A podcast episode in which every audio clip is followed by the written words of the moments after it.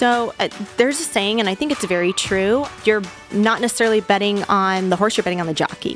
So, of course, we want to see a company that's, you know, exciting and maybe they're first to market or maybe they're best in class. But who's running it? Who's running the show?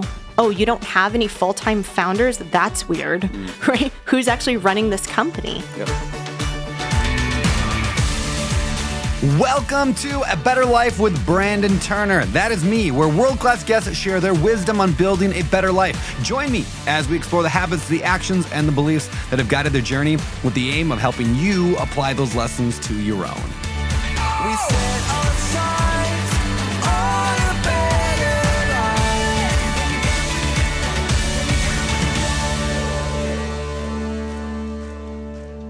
Lisa Song Sutton, thank you for coming on A Better Life with Brandon Turner. Thank you so much for having me. I am pumped about this because you are somebody that I not only follow but look up to a lot online because you kill it at everything that you do. And so I want to get into that. So thanks for being here. Thank you so much. All right. So I know you as, first of all, I know you as a real estate investor because we were on a panel together. I think it was at Limitless last year. Mm-hmm. I know you as an entrepreneur. I know you do some amazing stuff with like mailboxes I want to dig into later. And you got a really cool system there that almost nobody's heard of. You are former Miss Nevada. Like that's a cool thing. I want to talk about pageants a little bit today. Yes. And why you did that, what it brought out. So I know all that about you. And I know you're a VC chick, is that a weird phrase? Like VC girl, I don't know, VC lady, venture capitalist. You are an entrepreneur, but take us back before all that. Who was Lisa Song Sutton? Yes. So my business career started in law, actually. Okay. And I worked... You were a lawyer. Mm-hmm. Wow. And I worked in business litigation and business bankruptcy. So that was like the best precursor I could have had before getting actually into business. Yeah. Because you had a chance to meet a lot of really, really smart, interesting people who were coming in and you were just like, how did you get here? And you start reverse engineering some circumstances and you find out 6 months into their 7-year business, they never papered up and signed their operating agreement with their partner. Or just, you know, so like one thing, right? We were just like, oh my gosh. Yeah. Like if you would have done that, the trajectory of the business would have changed forever. 100%. Why did you decide to be a lawyer originally? Like what brought that on? Yeah, well, I'm the product of an Asian tiger mom. So, so by the time I was in middle school, my mom was like, so you're going to be a doctor or a lawyer? And I was like, okay. Yep. And so I did. I decided to go to law school and even though I didn't stay in law, much to the chagrin of my parents at first, I'm so glad that I went because not only did it give me an incredible background in education, but also the network of people that you meet. Everyone that I went to law school with, now I've been out of school, oh my gosh, 13 years. And everyone I went to law school with... You went to school when you were 12? No. Wow. Yeah, exactly. Exactly. Everyone I went to law school with now, they're either partners at their firm or they own their own firm or they're in business and they're just absolutely crushing it. So how incredible that you have a Rolodex of people that you can just call at any time. Yeah, that's awesome. But you didn't stay in law. So what happened that took you out of that? Totally by accident. When I was working at the firm, this is 2 years in, I was just working my big girl job and kind of felt like I had like made it. Like I did the right thing, right? I went to college, went to law school, got out, got a good job. So my parents were like, okay, next, you know what I mean? Like now you just need to get married and have babies and like your life is with a bow on it, you know? And 2 years into working at the firm, my co-founder at the time, we started Sin City Cupcakes. And it was totally by chance. Danielle had told me she was making these alcohol-infused cupcakes. And I'm like, that's an amazing idea. And we need to do it in Vegas. So I made all the mistakes in the beginning that a founder makes, right? I literally was like, move into my house. I just bought a house in Summerlin. I'm like, move into my house. We will start the company here. We started baking in my home kitchen in Summerlin. It was such a disaster. I didn't even know how to bake when we started the company, but I just knew that it was a good idea. And I was like, how much fun is this going to be? And so I stayed working full time at my job because businesses take money. So literally all my free cash, I was just funneling it right into the business to get it started. And then Danielle was taking care of day-to-day operations during the workday. And then nights and weekends, I was helping her bake. I was running deliveries. I was setting up events. I was literally working 7 days a week between my full-time day job and running the business, but I had so much fun. That's cool. Yes. And that's still around today, right? Yeah. Yeah. Mm-hmm. Did you guys sell it or did you still own it? Yeah. So we're in the middle of an M&A right now. Oh, no way. Yeah. It's exciting. That's awesome. Yeah. But like cupcakes, like, did you know, I mean, was it just an intuition? You're like, I think this is going to be the next big thing, or, cause that, like, how long ago was that? That would have been what, 10 years ago-ish? This was 11 years ago. Okay, cupcakes have really blown up, I feel like, over the last few years, but did you get that early or did you see what other people were doing? And you just like, hey, this is what they're doing. Yeah. So this is after like Magnolia Bakery took off like on Sex and the City. I mean, this is like, we're talking back in the day. Yeah. And so this was right when food trucks started to become popular in Vegas. It's like 2012. Yeah. And so we were like, we should have like a cupcake truck. And so we bought a Sprinter van and like decked it out and turned it into a cupcake truck. And so we would use that for execution on like big catering events or the food festivals. And let's face it, it was mostly just us like drinking wine and like trying to get people to buy cupcakes. Yeah. Like it was so much fun and crazy. That's cool. So what lessons did you learn that you could teach people today that are listening to this about, like, they have an idea and maybe it's a crazy idea of like, I'm going to do alcohol infused cupcakes. Like, what can you tell them that you wish you would have been told when you got started? Don't be scared to just try it, right? Because I think, you know, everyone has a different level of risk tolerance. But for me, I felt like I did it in a very comfortable way, in the sense that I didn't just quit my job cold turkey. And I think you have a lot of people who are like, you have to go all in, otherwise you're not serious in this and that. Well, guess what? I wasn't serious about it. It was a side hustle, right? Yeah. I wasn't serious. I had a good day job with benefits. So I was like, well, you know, clearly I'm not just going to like cut that off cold turkey because I have an operational partner. Yeah. So that's like a huge key piece. And that was something I learned early from that endeavor. And I've replicated that ever since. I've always had an operational partner in everything that I do. Can you explain operational partner? I mean, like, it sounds obvious, as a partner who operates, but what does that look like on a day-to-day, and how do you find that person? Yeah, so this person is someone who is an equity partner in the company, meaning that they have a piece of the company as well. And part of how they're earning that equity is through what's called sweat equity, where they are putting in their time, perhaps to run it day-to-day or to be the main point person for the company, in exchange for part ownership in the company. And then you are bringing, maybe you're bringing the finances, maybe you're bringing the legal know-how, maybe you're bringing connections to a location, whatever it is that you're bringing, there's something of value being exchanged there as well. Yeah, so this applies to real estate definitely as well. And I know you do some real estate, we'll talk about that. But when I got started in real estate, I remember my first like partnership ever, I had a triplex. It was like three little houses on one lot. And I wanted to buy it. It was one of my first multifamilies, and I wanted to buy it, but I had no money. And so I became the operating partner. I operated the deal. I found it. I put it together. I managed everything. And I found a buddy of mine who I went to church with, and him and his wife, they had some cash. They actually had a line of credit on their house, like a home equity line of credit. So they funded it. It was like 30 grand maybe. And then we split everything at the end of the day, 50-50. And it worked out perfect. That's so great. But then here's what's funny. I love whenever I tell this story to people, I get one of two answers. Well, why would you give them 50% if you're doing all the work? And then other people say, well, why would they give you 50% if they put all the money? And I'm like, that's funny. Like, That's what a partnership does. Yeah. You're right. That's like, what it is. Yeah. And it worked out great for them. They didn't have to do any work. And they made well over $100,000 on that investment, like over the course of the decade we held it. Yeah. They did great. They got their money back actually pretty quickly. And then they just made profit long term. And so like, this is the beauty of a partnership is that you have some people who have cash, some people who can do the work, and both people can win. 100%. Exactly. Yeah. And I think it's also a misnomer too. You know, when you say you're partnering up with someone, or if you pitch someone to be an operational partner, it's not necessarily that you have to give up 50% right off the bat, right? Like I've done endeavors where there's tiered up metrics over time, right? And as an equity partner, maybe you start at 5 or 10%, but with certain metrics that are hit, and as time goes on, that can scale up and eventually maybe you get to 50%, but there's so many different ways to structure it. And that's the beauty of a partnership contract, is you can really create it however you'd like, as long as you have a mutual agreement. Yeah, that's brilliant. Yeah, I think people tend to, and I know I have, just fall into 50-50 because it sounds fair. Sure. But it doesn't have to be. It can be whatever you want it to be. And it can be dependent on how much they're bringing or how many partners you have. And so it probably just a good lesson for people is, maybe put a little bit more work into that. I mean, when I think about, this is going to be the The biggest financial, I don't call it a mistake in any way, but the biggest financial decision I ever made in my entire life was, and it'll cost me probably $1 billion.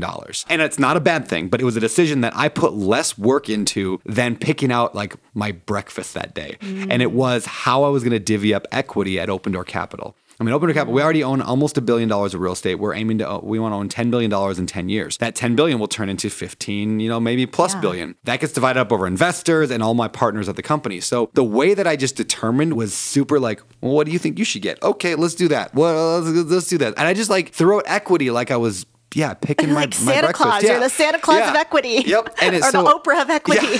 I didn't realize. You get some and you get some. You get some. You get some equity. And I know I love giving equity. I have zero regrets about giving the equity. Yeah. But it's funny the lack of, like, I didn't ask one person what I should do for giving equity. I didn't have one conversation with them. What are you getting in exchange? Yeah. Like, I didn't have any of that. I didn't say, is there vesting in there? Right. I didn't do... Yeah. It worked out really well. Like, I love the fact that my team has, like, they end up owning 58% of my company. Amazing. Like, it's great. They work so hard, and I don't have to work hardly at all at it. It's wonderful. But, like, why didn't I call up anybody smart who had been doing this for a decade and been like, can I just ask you some advice? Yeah. Like, what would you get for equity? And so it's... what would you recommend? Yeah, what would you recommend? It's a $1 billion decision, and I made it on a whim. And it worked out well for me, but my warning to other people is maybe put a little more work 100%. About that. Exactly. Don't it's just an 50/50. Easy conversation. Yeah. Yeah, that's so true. All right, so how did you go from now I'm lawyer with a cupcake company, and then later you're Miss Nevada? Like, how did that transition, or where did that come from? So totally unrelated to the business journey, but common denominator, my mom. Yeah. My mom is a former Miss Korea. And really? So, and so she called me the fall of 2013, and she was like, are you competing for Miss Las Vegas? And I was like, I don't know, I'm busy. I just started a company. And she's like, you're getting ready to age out. So I was like, so I woke up one day, I'm like aging out of pageantry and modeling. Who knew? And so I had to buckle down and I hired a pageant coach. That's a thing. I did not know that. That is the thing. So, I mean, in anything in life, right? Any endeavor that you have, there's going to be a professional theoretically that you could hire to help you. So I hired a pageant coach, and this guy, his name was Bill Alverson. They called him the Nick Saban of pageant coaching. Mm. He's from Alabama and he only like coached winners, right? Very intense application process. He actually denied me the first time because he was like, you're too short and like small. He was like, I don't know what's going on here. And I was just like, you know, like what's happening? I convinced him to work with me. And so he just said, look, he was like, I'm going to be real with you. He was like, you're too short and like you're small. He was like, the only thing you have going for you is like how smart you are. Mm-hmm. I think. Yeah. And so he's like, we just have to double down on your strengths. And I was like, okay, let's go. Let's do it. And we very intensely worked on interview. Mm. So our strategy was if I could get the judges to fall in love with me during private interview, which is the first phase of competition in the pageant, then I'd be able to really just kind of show up on stage and hopefully the other girls were going to be vapid in interview, and I could at least sail to on-stage question and then nail on-stage question. That would be like nail in the coffin, I could win. And so his big thing was, you know, you got to figure out why you're competing in the first place. He was like, it's not enough that like, you know, your mom thinks you should compete. He was like, you need to decide why you're competing and let's get to that. And I realized I was the oldest contestant in the Miss Division that year. I was 28 years old. So I was competing against women, 20 to 29 is the age division. So I was competing against women who were in their 20, 21, early 20s. So totally different stage in life. I had already finished school. I was a working professional. I was a business owner. And so I decided my why for competing was that I really wanted to make an impact in the community. I really wanted to ingratiate myself in the Las Vegas community. And if I had the chance to win Miss Nevada, I would do as much work as I could to represent the state as best as I could and do as much community work as I could. So heading into the state pageant, I had the title of Miss Las Vegas for I think 4 months. Heading into Miss Nevada, I had already done 60 appearances, community appearances, heading into the pageant. So I was able in interview to talk about what I've already been doing as opposed to, oh, why do you want to win? Well, if I win, then I want to do this, this, and this. I was like, actually, I've already been doing this, this, and this with all these other nonprofits. If I can win, I would love to continue that work, elevate it on a state level. And that was my way of showing that, like, I'm not just going to talk the talk, I'm going to walk the walk. Mm. Yeah, that makes a lot of sense. 60 appearances. Like, what does that mean? Because it's not like they were like, you weren't Miss Nevada. So what were they having you appear for? What were you appear? Like, what was that about? Yeah. So I had a local title as Miss Las Vegas, which is, I had more international press as Miss Las Vegas than I got as Miss Nevada, which is hilarious. But it was just community appearances. So whether it was reading in schools, volunteering in hospitals, volunteering at red carpets, volunteering at every gala under the sun. I was like the silent auction girl, I'm like holding things or you're just kind of Vanna White style, checking in people with tickets, whatever it is. You're just there to help that nonprofit with whatever they needed. Okay. Now, what do you say to people who like look at the pageant world as just like stupid? They're like, why are people going on stage looking good and getting scored? Like what's your response to that? Because people do look down, I'm sure, on that, just like they do real estate. But what's your response to that? I think it's a common misconception that it's a beauty pageant, so it's only based on how they look, and as a result, they must be stupid. Mm. So if you care about your appearance in any way and have any level of self-confidence, you must be stupid. It's this equation that doesn't compute. What I love about pageantry is that it actually, at its heart, is so based in service. So when I was Miss Nevada, I did nearly 500 community appearances. Holy cow. I mean, I was like sick at the end. I have really pushed it, but I wanted to, right? And so I was... Like I said, volunteering in schools, reading in hospitals, working with every nonprofit under the sun. I did a Boys and Girls Club tour of the entire state. I was on Native American reservations. I was everywhere. And mostly, I was talking with kids. I was meeting like elementary school, middle school, high school aged kids. And so that was my opportunity to talk about my love of reading. That was my opportunity to talk about higher education. That was my opportunity to talk about surrounding yourself with people who support you and love you. So it was really kind of simple messaging because there's no agenda to push. Your public service platform is simply being of service. But I loved that time period because I just got a chance to share like really great things that worked for me in my life. Yeah. How is a pageant scored? Like, how do you win a pageant? Yeah. So when I competed, everything was weighted evenly. Interview, swimsuit, evening gown, onstage question. They're all weighted evenly, 25%. Okay. So if you look at it, 50% of your score is talking, interview, and onstage question. But to get to onstage question, you have to be a finalist. So not everyone gets the onstage question. Oh, okay. Mm-hmm. So you've just got to bring it on every level. I think even, with swimsuit, I think swimsuit's gotten a bad rap over a couple of years with kind of like a woke society of like, whatever they have to say about it. What I like about the swimsuit competition is that it shows your level of discipline. It's not easy, right, to get up there and be in a swimsuit and portray a level of self-confidence that you're like, I'm here and I'm going to own it. And if you have any self-confidence and self-pride within yourself, you want to look your best. Yeah. You want to look your personal best. So that takes time and effort. And again, though, that's only 25% of your score of a beauty pageant, right? So all of it together, you really have to be the whole package. Interview, swimsuit, evening gown, onstage question. Yeah. And then really the real work starts after you win. It's what do you do with your year, right? And some people do photo shoots and they do red carpet, which is all part of it and it's so much fun. But to this day, 9 years later, I still have business relationships, personal relationships, friendships that I made from that 1 year of busting my tail, traveling around the state, and literally volunteering my time. Yeah, that's really cool. I'm a big believer in this idea that the reason we are attracted to fit bodies is because it demonstrates a level of commitment and discipline.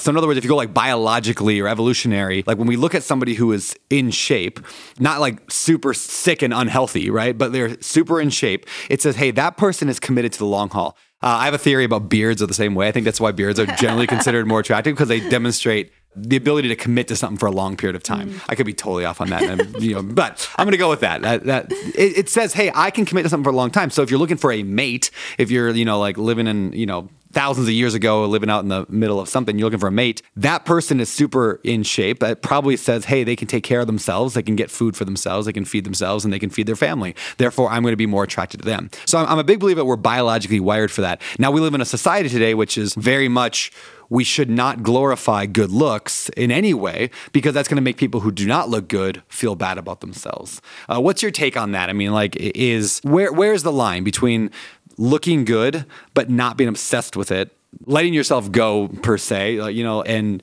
just being unhealthy, we'll call it. I had a business mentor tell me years ago, he said one of his filters for when he works with any sort of financial advisor or even a real estate advisor is if they're very overweight, he won't work with them. And I was like, what? I was like, what a mean thing to say. What are you talking about? Right. And he was like, no, here's like, humor out. He was like, that to me shows their level of dedication and discipline. He was like, if they don't care enough to take the steps to get themselves healthy, he's like, I'm not going to give them my money. Yeah. And I was like, fair enough. Yeah, it's so true. I saw a video the other day from a guy named Andy Elliott. He's a sales coach, trainer guy. I think teaches like car salesman and stuff like that. But he's like super like jacked guy. And he made that statement. He's like, when somebody walks into a car dealership and there's a guy that looks super good and like in shape, like he's strong. And then there's a guy who's completely overweight. 99% of the time, people will go to the guy who's super in shape. Almost like... Yeah, subconsciously we'll go to that person because there's something about like that guy is going to take better care of me than that guy. And it's whether it's right or wrong, it is a fact. And so if you're a salesperson, if you're a business owner, the more in shape you are, people will take you most likely more seriously. And people get offended at me saying that. And it's just... I think it comes down to physical health, right? It's a scientific fact, right? Yeah. It's a biological fact that if you are... healthy and your weight is in some sort of like, you know, what works for you, right? Yeah. Whatever works for your body, you are going to function better, right? Yeah. So you'll have more mental clarity, you'll have more stamina, you'll be able to execute better, which just makes you a better all-around human, business person, all of the above. Yeah, we interviewed, I think it was on the episode Ryan Kennedy months ago, and he said that health is the ultimate like what do you say, cheat code to like business, because like you have good health, you have good energy. Good energy makes you more likely to get up and go get after business, and so it helps every area. Same with sleep. The more if you get good sleep, you eat good, you get enough water, you have 10 times the energy that everyone else has. So of course you're going to crush it in business. Yeah. And so why not focus a little bit more on that? So what does health and fitness look like for you today? Like, what's your favorite workout? What do you do? How do you eat? What's that like? Yeah. So I love using ClassPass. I have a personal trainer, but I love ClassPass because my schedule is so sporadic, and I often travel as well. And so I was just like, what is going to work for me of like a very sporadic schedule? And so what I love about ClassPass is that, first off, it's like so cheap. It's like $39 a month. There's different plans. Yeah. I'm on like the $39 a month plan. Yeah. And it allows me to just drop into any class that's around me. So if I'm in Dallas, if I'm in San Diego, if I'm in Las Vegas, I can literally drop into a boot camp class or a yoga class or whatever and get my workout in, and it's totally fine. That's cool. Yeah. So I love that. And then I also have been doing stem cell treatments and that's been a game changer for me. I didn't know much about it until I had a very good friend of mine, Ricky Patel, who actually I went to law school with. And he's a dear, dear friend. He's one of those people that like, I trust him with my life. So like, if he tells you that something's legit, he's also the type of personality that like he researches everything before doing anything. So you're like, I know this has been thoroughly researched, you know? Yeah. I love people like that. And he's a phenomenal attorney and businessman. But he called me one day and he was like, hey, Lise, he's like, where is Henderson, Nevada? And I'm like, it's Vegas. It's Southeast Las Vegas. Bye. And he was like, oh my gosh. He's like, well, I found this doctor that I really want to go to. He's like, I'm actually going to fly in with my cousin. I'm bringing my cousin Chet, and like, we're going to go see this guy. But, you know, let's have lunch before we go. Let's catch up. And I was like, yeah, for sure. So I go meet him for lunch, and he's telling me like all these things, and I'm just like, I'm going to your appointment. Like, even if the doctor can't see me, like, so I just want to like be there and meet him and just kind of see what's up, you know? Yeah. So Ricky, prior to this, had gone down to Costa Rica and did this very extensive, there's a place, I think it's called Rhythmia. It's like $30,000 for the week. And it's this whole wellness, you know, they're doing stem cells and they're doing all kinds of organic this and, you know, whatever, right? Tons of woo-woo stuff going on. But it's all for health and mental well-being. And he was looking for a same kind of high-level treatment in relation to stem cells and exosomes. And he was like looking, and he came across this doctor who happened to be in Henderson, Nevada. And I'm just like, dude, that's in Vegas. Like, what's up, you know? Yeah. So I ended up meeting the doctor. His name is Dr. Gross, and his background is he was a spinal surgeon, and he's just like a biohacking nerd. Like, he's super into biohacking. And so he worked with me, and we created this custom biohacking plan. Have any particular ailments around like knee injury or back injury, shoulder, rotator cuff, anything like that. So he was like, let's just do kind of overall well-being. And so it's been a life changer. Like, I feel I just have more like organic energy. Usually I'm like caffeine fiend anyway, just to get things done. But like, I just have so much more energy. I feel like I'm more youthful. And like my hairdressers told me, you know, I have less grays, like that kind of stuff, like on the physical side. Yeah. But I think just the mental clarity of just getting that boost, because it's literally, it's cells that are repairing your cells. So they're changed, it's mRNA, right? They're changing to become the cells that you need for whatever's damaged. It's very like anti-inflammatory. So if you have a lot of inflammation in your body, it attacks that inflammation and then becomes whatever cells you need. So Dr. Gross was saying, and by the way, I like that like Dr. Gross does this on like him and his family too. Yeah. His wife, for example, had bad knees from skiing her entire life. And before exploring meniscus surgery, they were like, let's do stem cells, see what happens. Injected both her knees. 12 months later, did an MRI. She had regrown cartilage. Mm. So a lot of his patients are people who have a specific, like I said, either rotator cuff, meniscus, and they come to him before surgery. So he's like, let's try this before surgery. And he's got like a, you know, he's batting 1,000. Like these folks don't have to go get surgery because their body ends up regrowing what they need. Yeah, that's cool. I think my dad did that actually. He had a bad knee and I think he got the stem cell in his knee. And yeah. It took care of that instead of surgery. So yeah. So it's, good things. Yeah, it's really incredible. Like I said, I'm a big fan of it. I'm a big proponent of it. And I've referred many friends and family to this doctor as well. But in general, like, you know, I think you can find this all around the United States. Yeah. It is not FDA approved, but what that means is that the doctor can't say, oh, Brandon, your shoulder hurts. If I inject you with this, your shoulder will get better. Mm. They can't make any guarantees around it. But I would just encourage anyone, you know, they can look in their area. They can look for stem cell therapy in their area and ask questions. Ask the doctor, where do you get your stem cells, right? Because you can take them from yourself, right? Or they come from a facility with a donor. And that's how I use mine. What I like about this is Dr. Gross uses a facility out of Colorado. And so I don't know who the donor is, but like they know who the donor is. It's all tracked, right? So it's like a specific donor. The stem cells and exosomes, they come from women after they've given birth. Mm. The donor is a pregnant woman, and they start tracking her from her first trimester.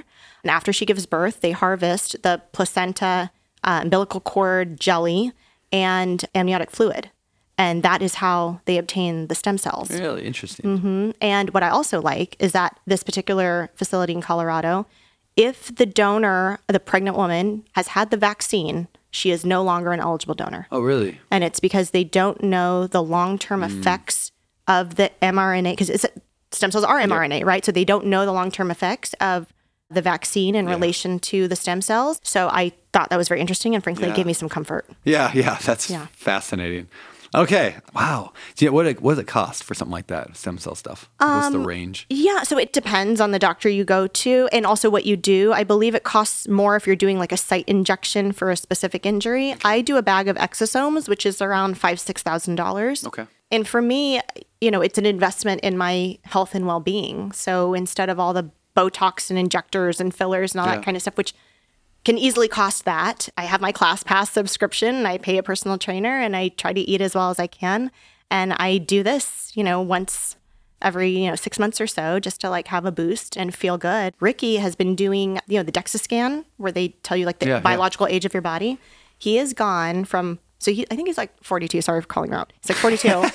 When he started the journey, he was like, I think his age was like 44 or something. Yeah. He's now at like 37. Wow. Yeah. So it's like legit like reverse aging. And again, it's just because it's repairing. It's repairing yourself. Like no wonder it's not FDA approved.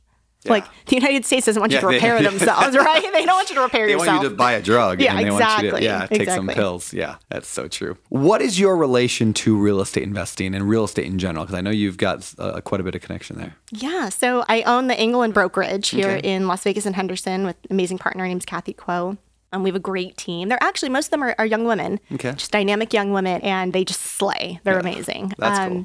How did you end up owning that? So I ran a team at Sotheby's for 5.5 years. Okay. As an agent, you were just selling houses and all that, okay? So it started when I was working at the firm. So I had Sin City Cupcakes going, still at the firm, and we had clients who had real estate needs, and we were referring them out to this, like, mediocre agents, and I was just like, you guys, like, come on. You know what I mean? Plus, they were, like, my clients, so I felt, like, a little bit of ownership over them, like, territorial. I was like, I want them to be in the best hands, you know? And so, of course, every entrepreneur, right? I'm like, I can do the best job. So I go get my real estate license. And because I already had a full-time job working at the firm and now had this side hustle of the cupcakes, I teamed up with my first real estate partner and we ran a team at Sotheby's. And he was a full-time broker.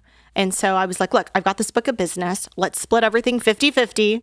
And I also want to learn the business. So I want to be like an agent, right? Like I want to learn everything too. So I mean, one of the first open houses I did was like an $80,000 condo on the east side. You know what I mean? Like I did it. I did all the open houses and running around with buyers. And I learned the ins and outs of the business of being an agent.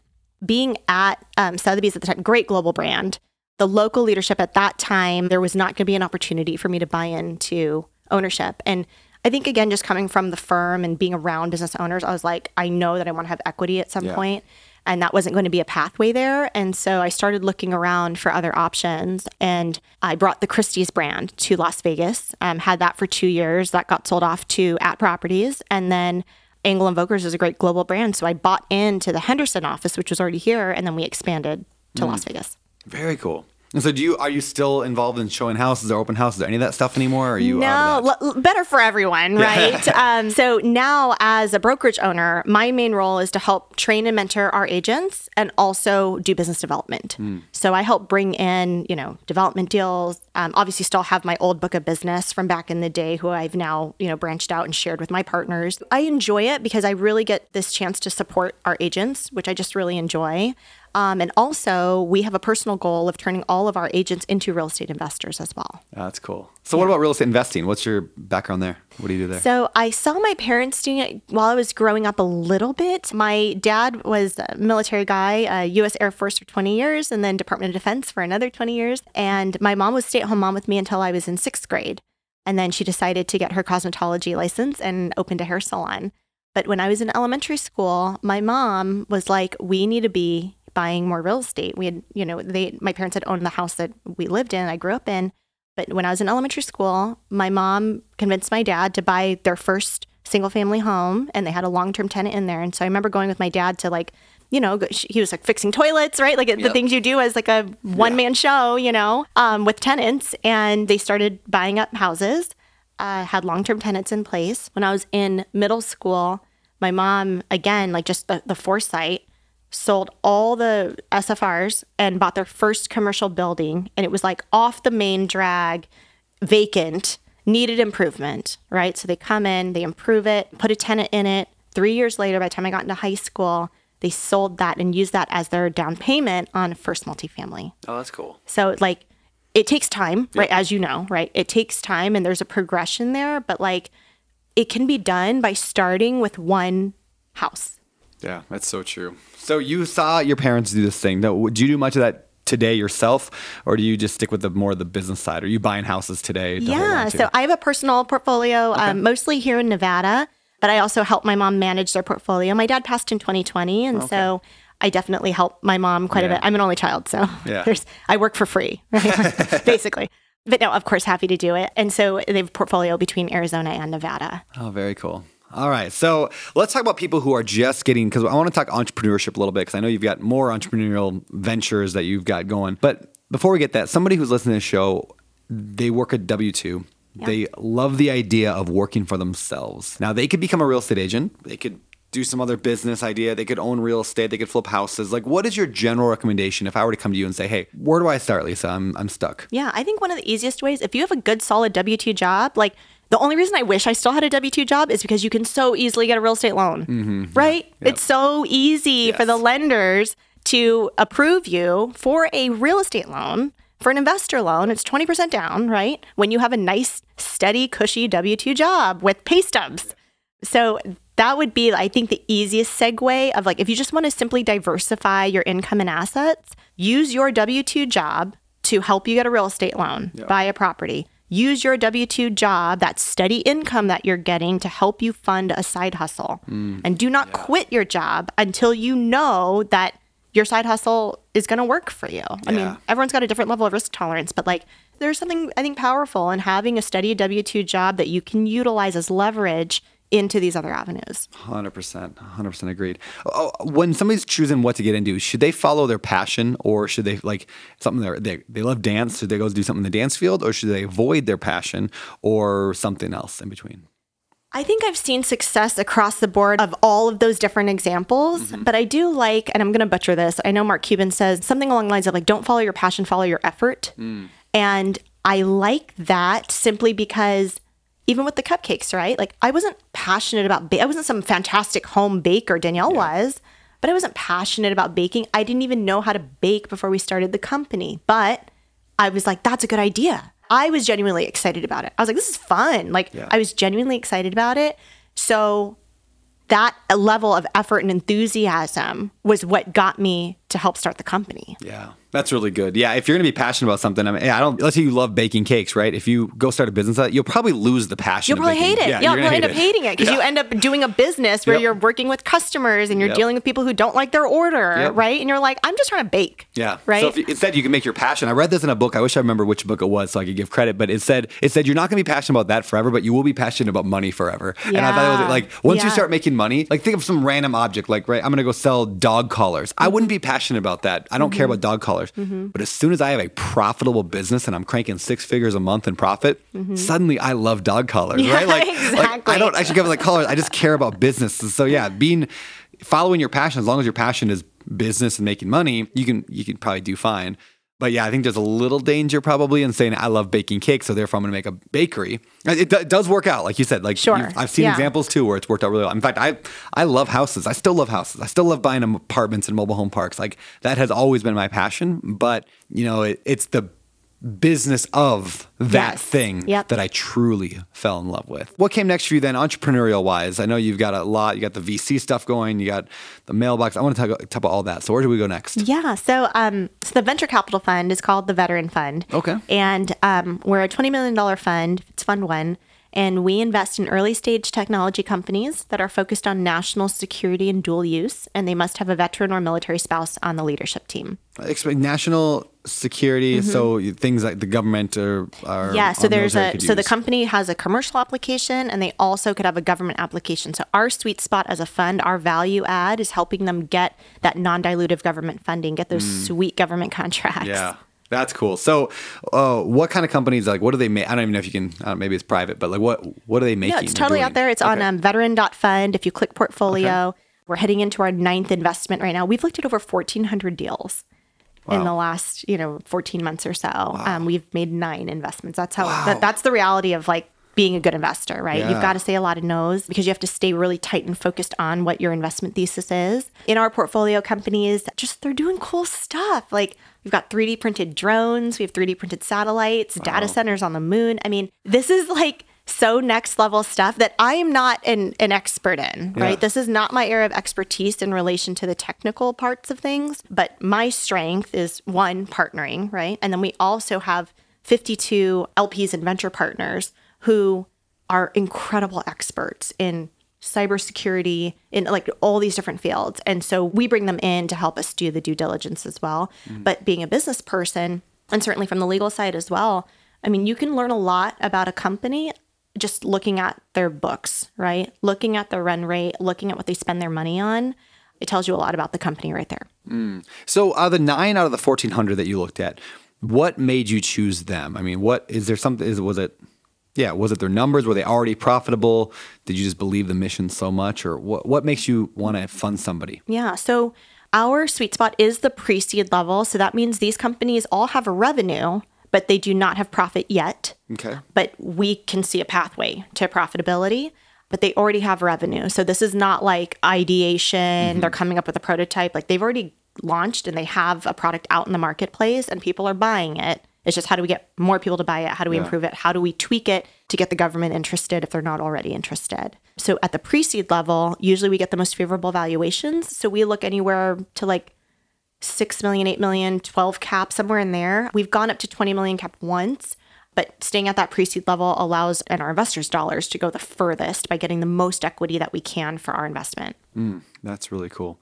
So if I was a company and I wanted to sell, or I wanted to raise capital from somebody, what should I do to pitch you? Like, what's going to make you choose me, I guess? So there's a saying, and I think it's very true. You're not necessarily betting on the horse, you're betting on the jockey. So of course we want to see a company that's, exciting and maybe they're first to market or maybe they're best in class, but who's running it? Who's running the show? Oh, you don't have any full-time founders? That's weird, right? Who's actually running this company? Yep. So 100% you're looking at who's running the company and what's their background? How are they running it? Are they a technical founder? If it's a technical company, I want to know that you're a technical founder and that you have the ability to build these things or execute, not that you're constantly having to hire out to make your product because it's not going to be sustainable. That makes a lot of sense. All right. Before we go any further, we are going to throw in an ad for this week's podcast. And as we always do, we donate 100% of the revenue from each ad or from the ads from the show toward a charity of the guest choosing. So what charity or mission, I guess, breaks your heart that you want us to throw some cash toward? Yeah, so there's a great nonprofit here in town called Nevada Policy Research Institute, and it's really important. They're very much focused on economic policy. And I know that sounds boring, and people are like, what is that? If all of us here are like in business or in real estate or interested in business, you have to be paying attention to policy, because policy is the magic laws that legislators decide. Yes. And then it comes down and rains on us, right? Like, oh, your business is not essential. It has to be closed, or you need whatever the regulation is. It's literally decided by these elected officials. You may not even know who your elected official is, right? That's the crazy part, is that in private sector, we're so focused on head down and we're busy working on our businesses. We don't pop our heads up enough, and we don't get involved enough on public sector. And then we're surprised when these types of rules and legislations come down that we have to abide by as law-abiding citizens, right? We have to abide by them. So you've got to be paying attention to policy. That makes a lot of sense. Well, let's cue the ad, and then we'll donate the money to that. Hey, this is a quick ad for wealthier people, like millionaires and those people making a few $100,000 a year or more. If that's not you, feel free to click that little skip ahead 15-second button and get on with the show. But for those of you who are still here, I want to let you know that I wrote my first piece of, we'll call it fiction, that's actually not that tall of a tale. It's like a short ebook I wrote. It's called How to Invest $100,000 in Real Estate with No Toilets, Tenants, or Trauma. And it's really just designed to showcase in kind of a story format the difference between being an active landlord and a passive investor, and to really help you make the best choice for your future and the future of your family. So get it today at odcfund.com/100K. That's odcfund.com/100K.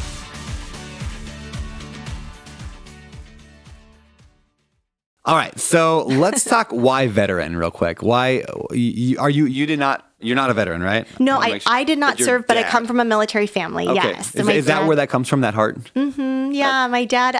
He's a Vietnam veteran, and like I said, did 20 years U.S. Air Force, and then another, I think, 22 years working for the DoD. So by the time I came around, my dad was already working for the Department of Defense, and I think just growing up in a household that is so appreciative and proud to be an American. Yeah. It just taught me a lot of core values. I grew up in a small town called Sierra Vista, which is right next to Fort Huachuca, which is an Army intelligence base. And that's where my dad worked for the DoD.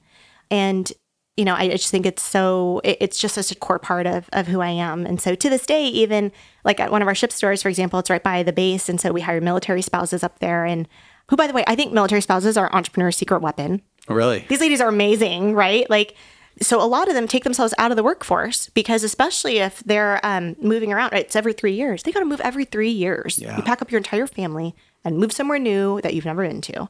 And so in general, it's hard to sustain a career, right? Yep. Forget like holding a regular job. So they'll take themselves out of the workforce. And most of them are college educated. Yep. They're sharp. Like, they're just busy, right? They're running a household and moving and doing all the things, especially if their husband's deployed. They're running the household by themselves. And so I love hiring military spouses because, in general, they want to work part-time. They are, like, super on time or early. They like to decorate. Like, it just, they're so awesome. Like, I love the military spouses that work with us. And, pro tip, you don't have to pay for their health insurance. So I'm like, what is this magical part-time employee? That's awesome.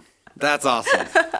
All right, so you mentioned the, I think you said mail center, mailbox. Let's talk about that. What is that?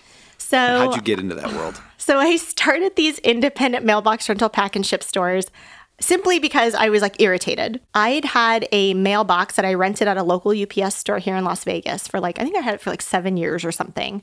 And they'd auto charge my credit card every year, right? And I'd get the charge on my email and I was like, oh, I need to cancel that. And I never would because it's a pain in the ass to like change your address. And then finally one day I was like, if I am not canceling this, other people are not canceling this, right? So I called a friend of mine who had 3 UPS franchise stores in San Diego at the time because I was looking at a UPS franchise. And he was like, Lisa, he's like, let me tell you. He's like, if you called my UPS store right now and said, hi, I'm a new mailbox customer, I don't even have a mailbox to give you. He's like, I'm maxed out. He's like, I have like 310 mailboxes. I'm maxed out. And I was like, you can't put in more? He's like, no, because the franchise dictates my store layout. And I was like, oh. And so he was like, the way this business model works is like you could have mailboxes as a steady recurring revenue, mini storage units, paying your rent and payroll, paying your fixed overhead cost, right? And then the shipping is ancillary and seasonal. And I was like, interesting. He's like, so if I were you, he's like, forget the UPS franchise route. He's like, you got to pay them monthly royalties. There's a monthly marketing fee. He's like, go independent. He's like, then you can configure the store however you'd like, slam in 1,000 mailboxes if you want, right? And have shipping in the back. Yeah. And I was like, love it. Okay. And then I was like, well, I still don't know anything about running these stores. So I go up the street from my house in Summerlin to a local independent store called Postal Pros that I'd been a patron of for years. And so I knew the owner. His name's Andrew. And I went to Andrew and I said, do you want to expand? And he's like, no. He's like curmudgeon-y, you know? And I was like, and so I was like, well, I want to open up one of these down at like 215 Russell. It's far enough away. It's not competition. I will pay you $10,000 if you let me follow you around for 2 weeks and I'll capture all your processes and make you like a lovely SOP handbook. And he was just like, are you serious? And I was like, yeah. And he was like, all right, fine.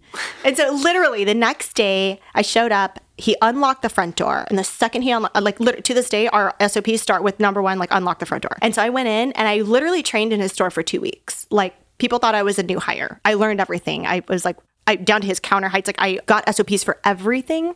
So that way I was able to modify, you know, and open up my stores. But I literally trained in his store for 2 weeks. Like customers thought I was a new hire. I had one guy tell me, he was like, you know, he's like, you're too pretty to work at a shipping store. And I was like, thanks. Like, that is genius. I've never heard of anybody doing that, where it's like, I'm going to pay the owner of the company I want to build. I'm going to pay them to follow them around, give them an SOP, and I'm going to have my own. Because he didn't have SOPs, right? He has like three employees. He works there like, kind of part-time-ish, right? Yep. He's had this store now like 13 years. And like, you know, it's just a great lifestyle business for him. Yeah. So he was just like, I don't have SOPs. You know what I mean? Like, what are you talking about? And I was like, I will build them for you. Like, I will make it so it's easier for you to train again if you ever need to. Like, that's genius. All right. What do you learn about that world of mailboxes? Like, why is that who wants a mailbox? There's Who's so much. No, I love it. I love it. So what I love about the mailbox stores is that for the most part, most of our mailbox customers are actually small business owners, like a side hustle type where maybe they have a W-2 job, but like they sell Etsy on the side or they sell Poshmark or they sell Amazon or whatever. They sell on Wish. And so they... One would like to have a business address because here in Nevada, for example, when you file your paperwork with the Secretary of State, you must list an address. And if you are like a newbie and you don't know what you're doing, people end up putting their home address and it's totally public information. Like you can look it up. So one, just for the privacy and protection of using a business address. Two, the convenience. You don't have to worry about your packages. So obviously, we accept all the mail for our customers and, you know, we sign for FedEx, whatever it is. And so we're able to store it safely. And especially if you're selling online, you need a secure place to send your mail. That's amazing. Do people, I guess, when they're, you know, using these mailboxes, do they forward their mail somewhere else? Do you forward it on or do they have to come there in person to pick it up or how does that work? Yeah, it depends. So most of our clientele, I would say the majority of them are super hyper local in the sense they live right around the store. Okay. So that's why you can have stores kind of in close proximity to each other and it's not competition because it's so hyper local. Your customer base is literally picking up their mail on their way home. So they want to make it as convenient as possible for them to run in, run out, grab their package or whatever it is. And we do have a handful of folks that we forward mail to, and some of them it's because they've moved, but they still need to utilize that address because they still have a Nevada business, whatever it is. And so we'll forward sometimes depending on the cadence of whatever they want, you know, biweekly or monthly. But otherwise, we're providing a mailing address that's also a safe, secure place to receive mail. Yeah, that's cool. Yeah, I have a P.O. box. I've lived in Hawaii now for 5 years, and I still have my P.O. box from, you know, my old town. And I have my mother-in-law go every 2 weeks. She goes to get all my mail and ships it. And I keep telling myself I got to change the address and change the mail. I never do. I just keep paying the P.O. box. Yeah. But one thing I like about the system you have, and I'm assuming you don't have to write P.O. box, whatever. You could probably write suite, whatever. Correct. So it's actually a street address. Yeah. So if you get a P.O. box with the post office, which is a post office box, right? Yep. If you get a P.O. box with the post office, that's all well and good. But in general, they won't accept UPS. They won't accept FedEx. There's a lot of restrictions around those PO boxes. With an independent store like mine, or even a UPS store, in general, you will get a street address.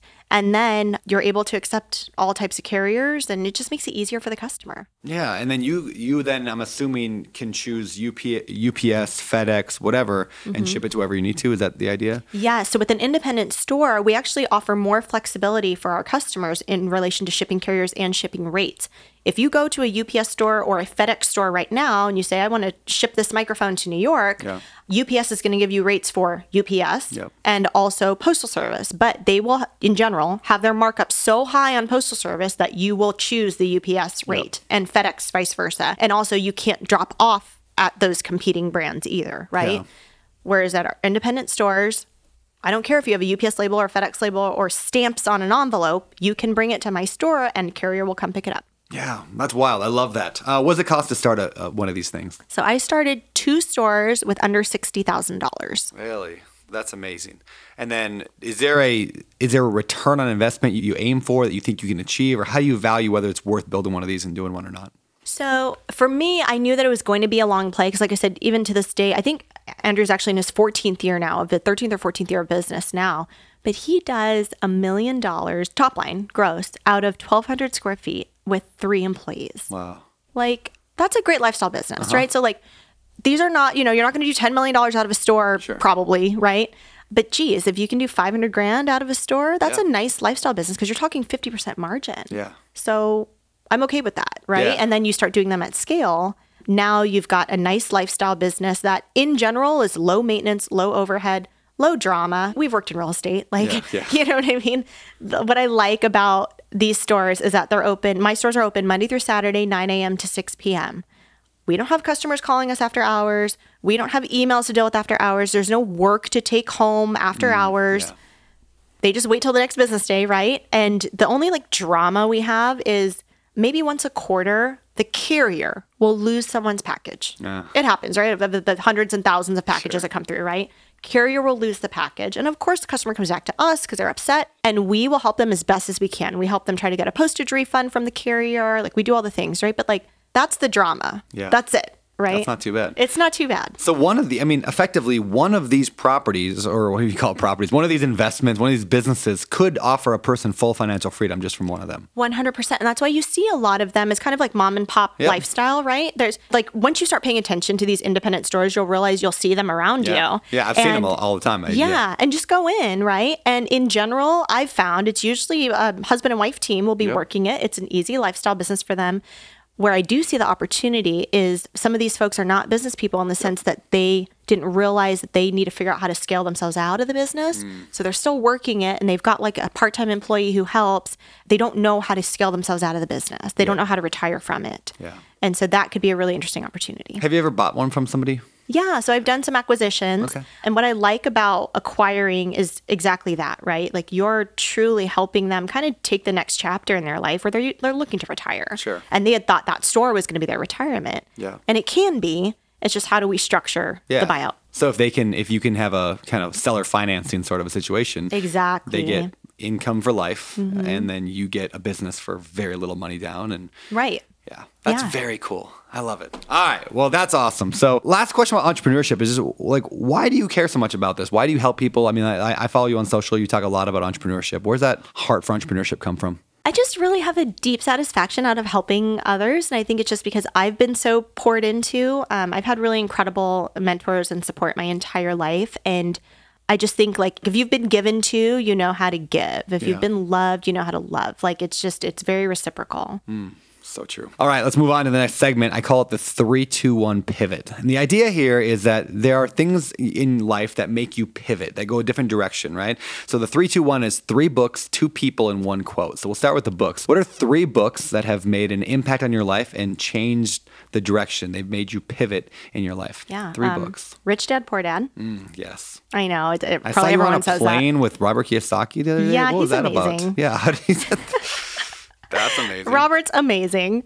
Do you want to hear that story? Sure, let's hear it. Yeah, I want to know how you got on a plane with Robert. I met Robert because of Ken McElroy. Okay, yeah. I met Ken through IPO years ago, several years ago. Yep.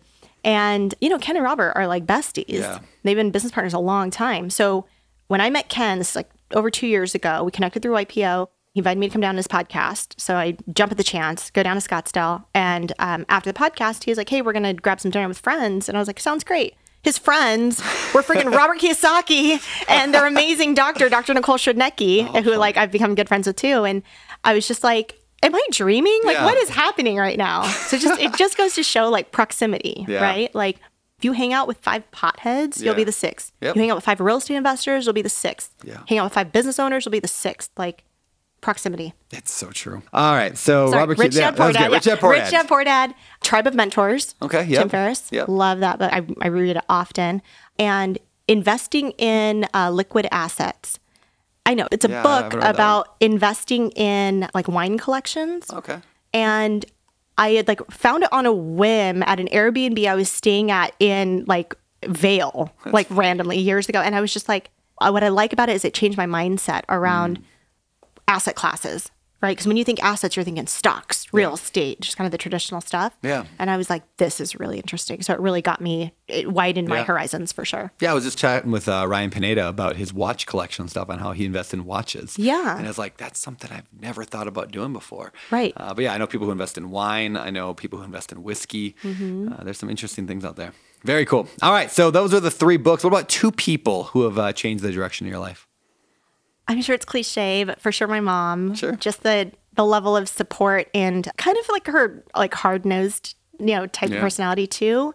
I remember being young and feeling frustrated because I got straight A's. And I remember it was my freshman year of high school and I got straight A's. And this is back when they still put the percentage, right? Yeah.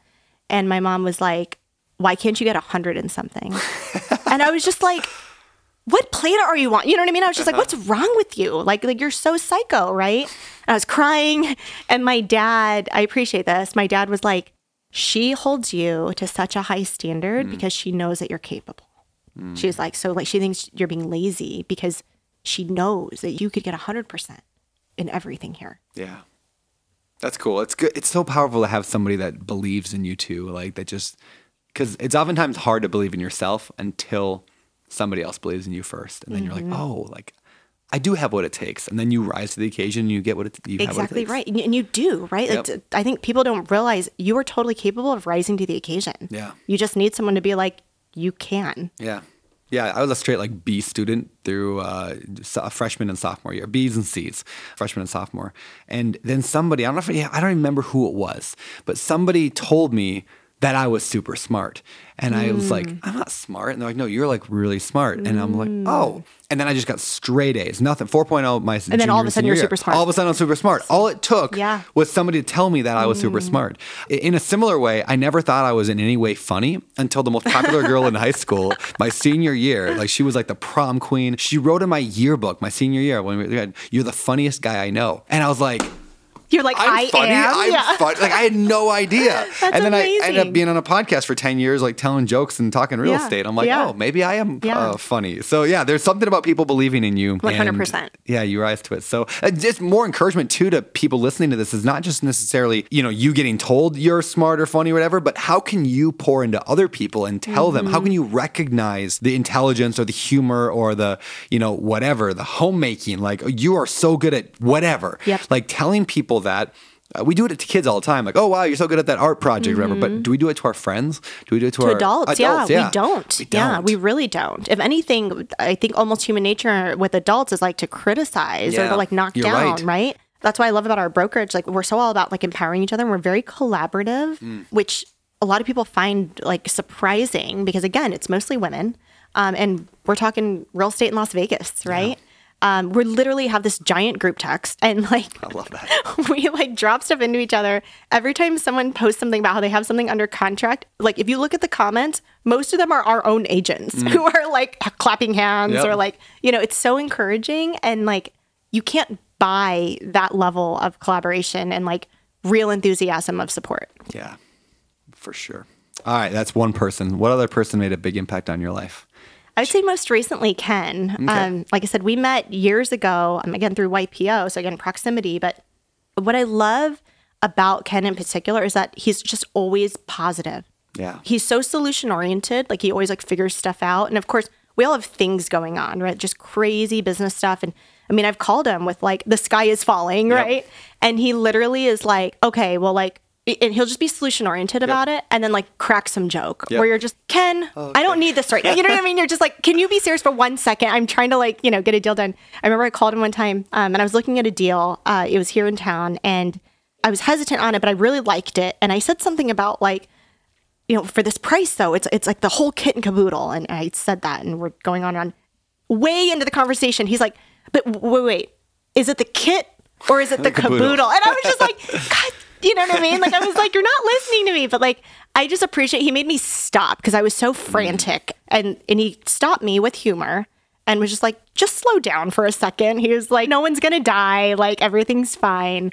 Just take a breather for a second. And so I just appreciate how he handles stressful situations. That's phenomenal. Yeah, Ken actually, I would put him as like a pivot on my life twice because I read ABCs of Real Estate Investing from Ken McElroy. I read that. And then the next day I was having a conversation with somebody and they're like, oh, I have an apartment we want to sell. And I ended up buying their apartment. Oh, wow. And that got me into multifamily, got me into, got me out of my job. Like it was reading Ken's book. I would not have bought that property had it not been for Ken. And then last year we were trying to raise like $120 million for a big real estate. We had like 6 apartment complexes under contract. And I was struggling, like, how am I going to do this? And so I went out to lunch with Ken. And again, he was like, yeah, try this, do this. We did exactly what he said. He makes it sound so easy. Yeah, so simple. Yeah, we revamped the entire way Opendoor Capital does deals into kind of an infinite model, which is what he does. And people loved it. And then we raised the money. And it was like, thanks, Ken. Thanks, Ken. Yeah, he's never asked anything in return. He's just a giver. So. Totally. Yeah, good man. All right, last thing on this section. One pivot quote. So one quote that maybe you live by or that you've loved or that changed the direction of your life a little bit. This is a quote my parents have told me since I was young, and it's rang true every time in my life. Hard work beats talent when talent doesn't work hard. That's great. That's great. All right. Next segment is called Past, Present, Future. First, we start with past. What is your advice to your younger self? Don't be scared to disappoint your parents. I had so much expectation on me around, you know, the law school and work in my good law firm job. And when I decided to leave the firm to pursue cupcakes and real estate and these other endeavors, my mom was really upset with me. She was really upset. And that was really hard on me because I don't like fighting with my parents, obviously. That was really hard on me. And it made me question my judgment. It made me question if I was like good enough to do it, and I'm glad that I stuck to it. And of course, now she tells people like the cupcakes were her idea, and I'm like, I can hear you. Like, yeah. Up until a few years ago, my dad would still say, you know, you could have gone to law school because I took the LSAT and I was getting ready to go to law school. Yeah, I definitely disappointed them a little bit, but I think it worked out okay for both of us. Second, the present. So past, present, future, present. What is something that you are currently doing, maybe that you've recently adopted into your life that's given you a better life? So something that you've could be a habit, trait, action, something you do. Yeah. Well, I know we've we touched on the stem cells a little bit. Okay, but I think just, you know, kind of paying attention to health and wellness, and also along with that, the mental well-being. I started this with my forum. We've been doing 3 items that we're grateful for each day in a group text. Oh, cool. And it's just changed the way I think about my day. Yeah. Which I appreciate because there's always something, you know. Yeah. Well, speaking of that, let's jump into YPO just for a minute before I get to the future question. But what is YPO for those who don't know, and what kind of impact has it made on you? YPO is a global business organization, and it's called the Young Presidents Organization. And it's a peer group. It's not like networking. It's actually very strict non-solicitation. And within the chapters, so for example, I'm on the board of the Las Vegas chapter. Within the chapters, you have what's called a forum, and that's a smaller group of people that are within the chapter. And in your forum, you have no competition. You don't have anyone in the same field as you. And you essentially end up with like a personal board of advisors. These are folks who they've accomplished so much in business. So you respect them automatically just because of what they've built and what they have. Yeah. But then you end up with this personal board of advisors that you can go to with business issues, even personal issues. And it's folks who are not your business partner, not your best friend, not your significant other. It's a really incredible sounding board of people who have helped me through major decisions that I've had to make over the years. That's cool. Yeah, I hear really good things about YPO and EO, and there's a few of them that are just... Yeah, EO has the same thing, the forum format, and my real estate partner, Kathy, is also in EO here, and same thing, right? It's like you get so much out of your forum experience because of that very... And it's very strict privacy, confidentiality, so... like I said, you end up with a personal board of advisors, basically. And there's like a net worth requirement in there, right? Or a business requirement? Yeah, so EO, I think the revenue requirement's $1 million, and YPO revenue requirement's $13 million. Okay. But that can change per chapter as well. So I think Miami is like something crazy. Yeah. I don't know. Yeah, I bet. There's a couple places where it's like, you know, really high. But the global network that you also get access to, there's a back end called YPO Connect, almost like a LinkedIn, but it's like just YPO. And what I did was I went through and I just looked up members that were kind of in close proximity to Las Vegas, and I cold DM'd them on LinkedIn, like found them on LinkedIn. That's how I met Ken.